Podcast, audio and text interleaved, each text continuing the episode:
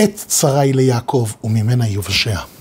ביחד עם כל עם ישראל אנחנו מתאחדים בתפילה ובתחנונים לקדוש ברוך הוא, שיגן על כל יהודי ויהודי, שיגן על כל החיילים שנלחמים במסירות נפש ומחרפים את נפשם בשביל הצלת עם ישראל וארץ ישראל. אנחנו כולנו מתאחדים בתפילה שהקדוש ברוך הוא יביא רפואה שלמה לכל הפצועים, שהקדוש ברוך הוא יחזיר אותם בקרוב ממש לאיתנם הראשון.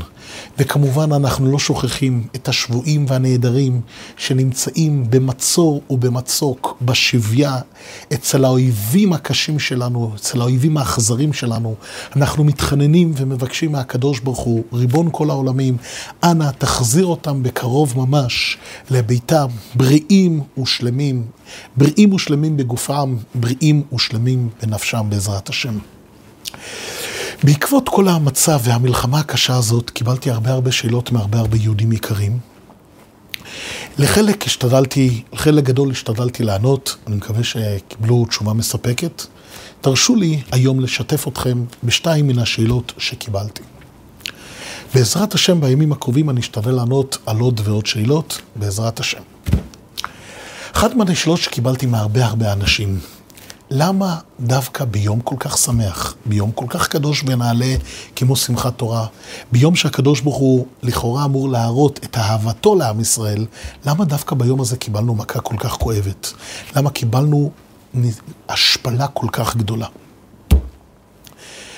תרשו לי לומר יהודים, אני לא, כמובן לא מתיימר להיות עורך דין של הקדוש ברוך הוא. הוא לא צריך עורך דין כמובן. אנחנו לא מנסים בכלל, אנחנו לא מתיימרים בכלל לנסות להבין את דרכיו של הקדוש ברוך הוא. כמו שכל אחד מבין שילד קטן, ילד בן חמש, אני לא מצפה ממנו שיבין סוגיה עמוקה בגמרא. זה מעבר לכוחות שלו. נכון? שבן אדם הולך לרופא. הרופא אומר לו, תשמע, תיקח תרופה מסוימת. הוא לא מתיימר להתווכח עם הרופא, הוא לא מתיימר להבין את דברי הרופא. הוא יודע, הרופא למד רפואה, אני לא, אני אמור לקבל את דבריו. אז אם בן אדם מבין שהרופא, הידע שלו קצת, הידע שלו ברפואה, קצת יותר עמוק מהידע האישי שלו, ואם אתה מבין שילד בן, ילד בן חמש לא אמור, לא יכול להבין סוגיה עמוקה, בטח ובטח שבן אנוש לא יכול, אין לו את הכלים להבין את הדרכים, את הדברים, את הדרכים הנפלאים של הקדוש ברוך הוא. הוא כבר אמר הנביא, כי לא מחשבותיי, מחשבותיכם. אז אנחנו בכלל לא מתיימרים להבין את דבריו של הקדוש ברוך הוא. אבל דבר אחד ברור, שגם על אף המכה כל כך כואבת, על אף המספר ההרוגים והפצועים והנעדרים, המספר, המספרים הכל כך גדולים, אין לנו שום ספק שהקדוש ברוך הוא אוהב אותנו. האהבה של הקדוש ברוך הוא לעם ישראל היא תמיד, ובטח ובטח בזמנים הללו. תרשו לי לומר, זה שזה קרה דווקא בשמחת תורה, אני דווקא, לעניות דעתי, אני רואה פה דווקא מסר עצום מהקדוש ברוך הוא, מסר שאמור לחזק אותנו מאוד מאוד בימים הקשים שאנחנו עוברים. בשמחת תורה, בוא נזכר, אנחנו התחלנו את התורה מחדש. בבתי הכנסת, מי שכן הצליח, בתי הכנסת שכן הצליחו לה והספיקו לעשות, לעשות קריאת התורה, אנחנו קראנו, קראנו בשמחת תורה את הפסוק המפורסם, הפסוק הראשון בתורה, בראשית ברא אלוקים את השמיים ואת הארץ. רש"י מביא פה שני דברים על הפסוק הזה, שאני חושב ששתי הדברים הללו מהווים ממש חיזוק בדיוק למצב שאנחנו נמצאים. רש"י מביא על הפסוק בראשית ואומר ככה, בראשית זה אומר לנו בית ראשית. שוב, רש"י לוקח את המילה בראשית ומחלק אותה ואומר, המילה הזאת אומרת לנו, יש שני דברים שהם ראשית. בית ראשית. עם ישראל נקרא ראשית והתורה נקראת, והתורה נקראת ראשית. עם ישראל נקרא ראשית, ראשית תבואתו. כך אנחנו מכונים על ידי הנביא ירמיהו. התורה נקראת ראשית, היא נקראת ראשית דרכו. הקדוש ברוך הוא אומר לעם ישראל, תדעו לכם, אתם יודעים למה בראתי את העולם?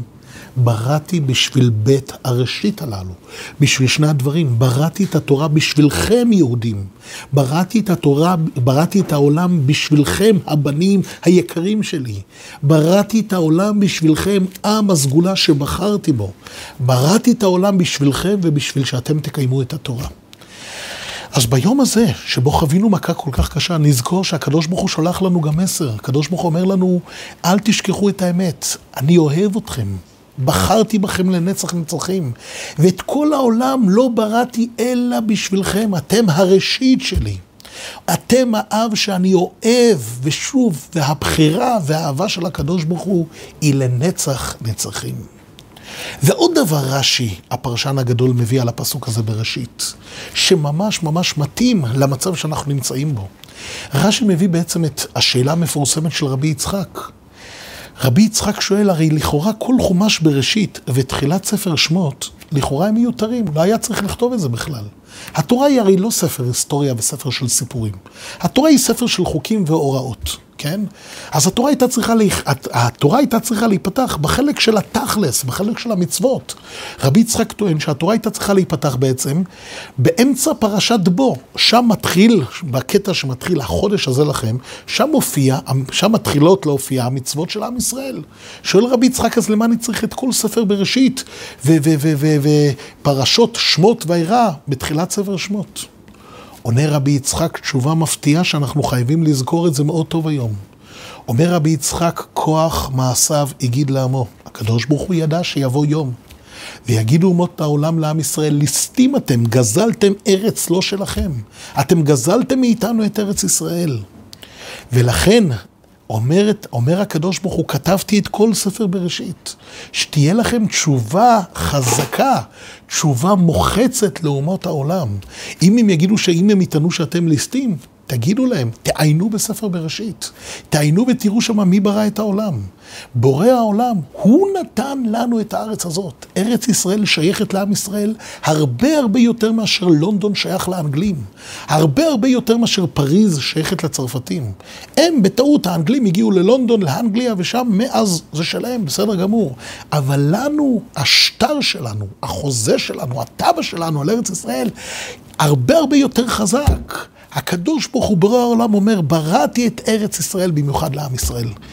לא נשכח שבסופו של דבר, מאחרי כל המרצחים, כל הרוצחים השפלים של החמאס, בסופו של דבר הוויכוח הוא על, על למי שייך חבל הארץ הזאת, למי שייך, למי שייך את ארץ ישראל. ביום שבו קיבלנו מכה כל כך קשה, הקדוש ברוך הוא גם אומר לנו, אל תשכחו שאתם הצודקים בסיפור, אל תתבלבלו, אל תשכחו את זה, ואל תשכחו לענות את זה לכל מי ששואל אתכם מה אתם עושים בארץ.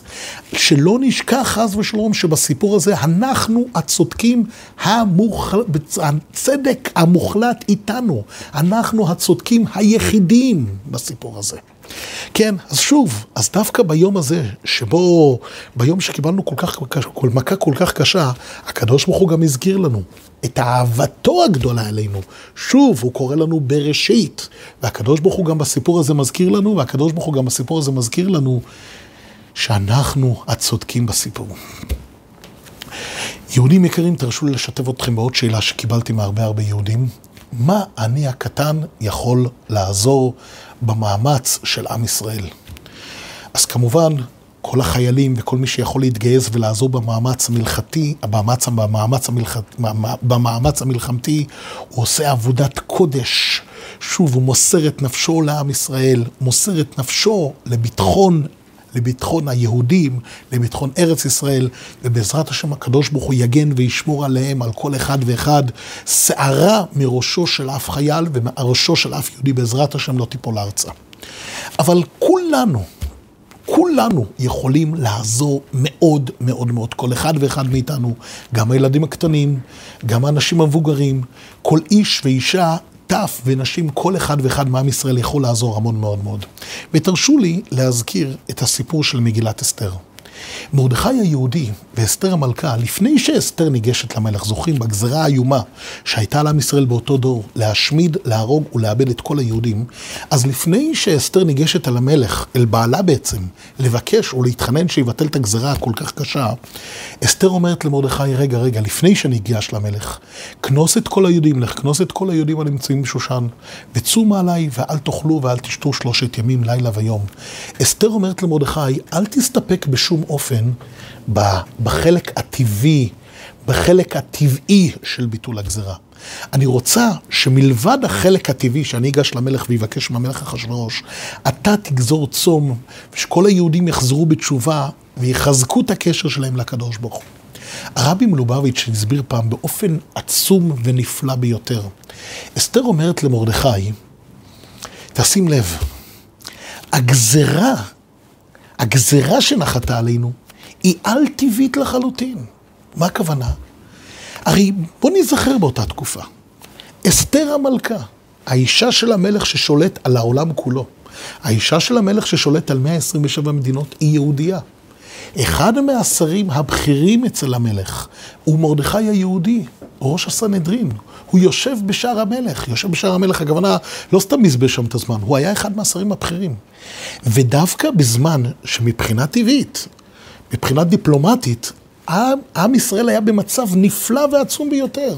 האישה של המלך, כל אחד יודע הרי כמה השפעה יש לאישה על בעלה. האישה של המלך היא יהודייה, משלנו.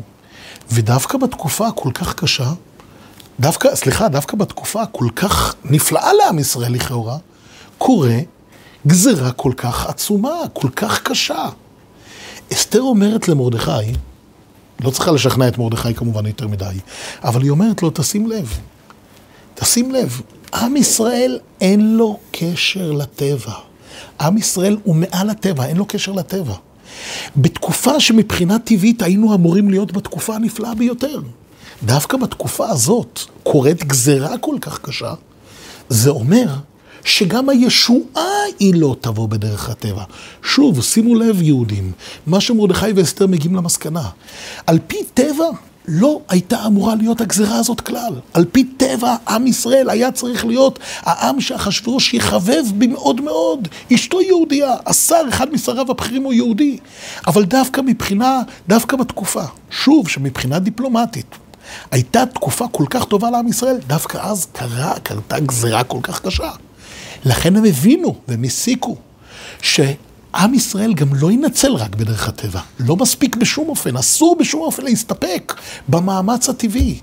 חייבים, הישועה תבוא גם בצורה על-טבעית. הישועה תבוא על ידי זה שעם ישראל יחזק את הקשר לקדוש ברוך הוא, נתקרב לקדוש ברוך הוא, נתחזק בדרכי התורה והמצוות. יהודים יקרים, תרשו לי לומר, האסון שחווינו בשמחת תורה ביום הקדוש הזה, כל אחד מבין שהוא פשוט על-טבעי. כל אחד יודע, אני מיותר להרחיב בזה. ציפור שהתקרבה לגדר, כל, הגז... כל הגזרה הרגישה. ופה, בניגוד מוחלט לטבע, בניגוד מוחלט לדרכי הטבע, נכנסו מאות מחבלים עם כלים כבדים.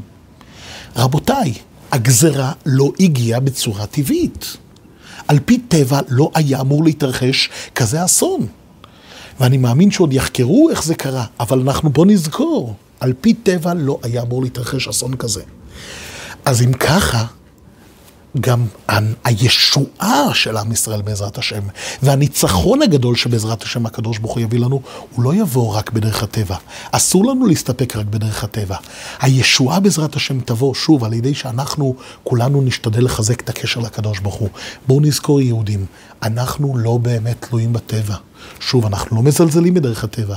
כמו שמרדכי ואסתר לא זלזלו בדרך הטבע, הם גם, מרדכי שלח את אסתר לגשת אל המלך ולבקש ולהתחנן פניו, להתחנן לפניו, אבל הם ידעו שהישועה האמיתית תבוא על ידי הקדוש ברוך הוא. אז שוב, גם אנחנו נפעל בשני המישורים, גם בדרך הטבע. כן? מקווה שמערכת הביטחון תעשה את הכל בשביל להביא ישועה והצלה גדולה לעם ישראל. אבל אנחנו נזכור שהניצחון האמיתי הוא תלוי אך ורק בידיו של הקדוש ברוך הוא. ולכן, מה, מה מוטל עלינו לעשות? א', כל מצווה ומצווה, כל מצווה שאנחנו עושים מחזקת את ביטחון ישראל ותורמת המון המון המון לעם ישראל. אבל תרשו לי לומר, יש כמה וכמה מצוות שבהם אנחנו רואים ש, ש, שעם ישראל פעל בצורה הזאת. דבר ראשון, מצוות תפילין. על מצוות תפילין אומרים חז"ל שיש בה סגולה מיוחדת להטיל פחד על האויב. כן? וראו כל עמי הארץ כי שם השם נקרא עליך ויראו ממך. אומרים חז"ל על ידי תפילין, שהתורה מתכוונת, מה שאומרת התורה בפרשת כי תבוא היא מתכוונת, שעל ידי שיהודי מניח תפילין, תפילין של יד ובעיקר של ראש, שיהודי מניח תפילין הוא מטיל פחד על אויבי ישראל. אז כל אחד ואחד מאיתנו בעזרת השם יתחזק במאוד מאוד במצוות תפילין. בואו נשתדל לחזק עוד יהודים במצוות תפילין. שוב, אני חוזר למצוות תפילין, יש סגולה מיוחדת. המצווה הזאת היא חשובה בכל יום, ובטח בימים של מלחמה. המצוות המצווה הזאת, כל שנזכה עוד ועוד יהודים, היא תטיל עוד ועוד פחד על לבי ישראל בעזרת השם. תפילה, עוד תפילה, עוד פרק תהילים. גם ביחד, אם התפילה מגיעה ביחד עם צדקה, אז גם יש בזה סגולה מיוחדת, ודאי שהקדוש ברוך הוא שומע כל תפילה ותפילה. כל יהודי שמתפלל, ודאי שהקדוש ברוך הוא שומע ומקבל את התפילה שלו. לפעמים רואים את זה מיד, לפעמים רואים את זה לא מיד, אבל ודאי שהקדוש ברוך הוא מקבל, אין תפילה ששווה ריקם. בטח ובטח תפילה של ילדים. תפילה ולימוד תורה של ילדים. כן, אז תאספו את הילדים שלכם, תלמדו איתם תורה, תגידו איתם פסוקים של תפילה. מיוחד את שנים עשר הפסוקים שהרבי מלובביץ' אמר, שיש בהם סגולה מיוחדת בשביל ילדי ישראל. בדיוק כמו מרדכי היהודי, בתקופה, מרדכי היהודי שהזכרנו מקודם, בתקופה, בתקופה הקשה שהייתה גזרה כל כך נוראה, מרדכי קיבץ עשרים ושניים אלף יהודים, למד איתם תורה והתפלל איתם ביחד. לא נאריך יותר מדי בסיפור, אבל המן הרשע, כשהוא הגיע לשם בשביל לקחת את מרדכי להרכיב אותו על הסוס, הוא הבין, הוא אמר, בזכות הילדים האלה, בזכות ילדי ישראל, הניצחון יהיה שלכם. ככה אפילו המן הרשע הבין. אז אם המן, אם המן הרשע הבין שעל ידי ילדי, שעל ידי ילדי ישראל תיגיע הניצחון, אז גם בעזרת השם אנחנו נבין את זה. אז לסיכום יהודים, כל מצווה, כל מצווה תורמת המון לעם ישראל. תפילין, צדקה, תפילה, תורה ותפילה של ידי ישראל יכולים לתרום המון המון לעם ישראל. אם יש צופים יקרים, אם יש לכם עוד שאלות, אשתדל בעזרת השם לענות עליהם בימים הקרובים. בפרטי אני כנראה, כנראה אני אענה קצת יותר מהר, אני אשתדל גם לעלות פה עוד ועוד שאלות ועוד ועוד תשובות. נקווה שעוד לפני זה, עוד לפני שנספיק, עוד לפני שנספיק לקבל אפילו את השאלות, הקדוש ברוך הוא כבר ישלח לנו את משיח צדקנו, שזאתי כמובן הישועה האמיתית לעם ישראל, ועם ישראל לא מפסיק לקוות. עם ישראל לא מפסיק להאמין, ובטוח, אני בטוח שהקדוש ברוך הוא לא יאכזב אותנו, וישלח לנו את משיח צדקנו, יביא לנו את הגאולה האמיתית והשלמה, את בית המקדש השלישי, זאת הישועה האמיתית שאנחנו כל כך מחכים לה. תודה רבה לכם, ובעזרת השם אנחנו ננצח. תודה.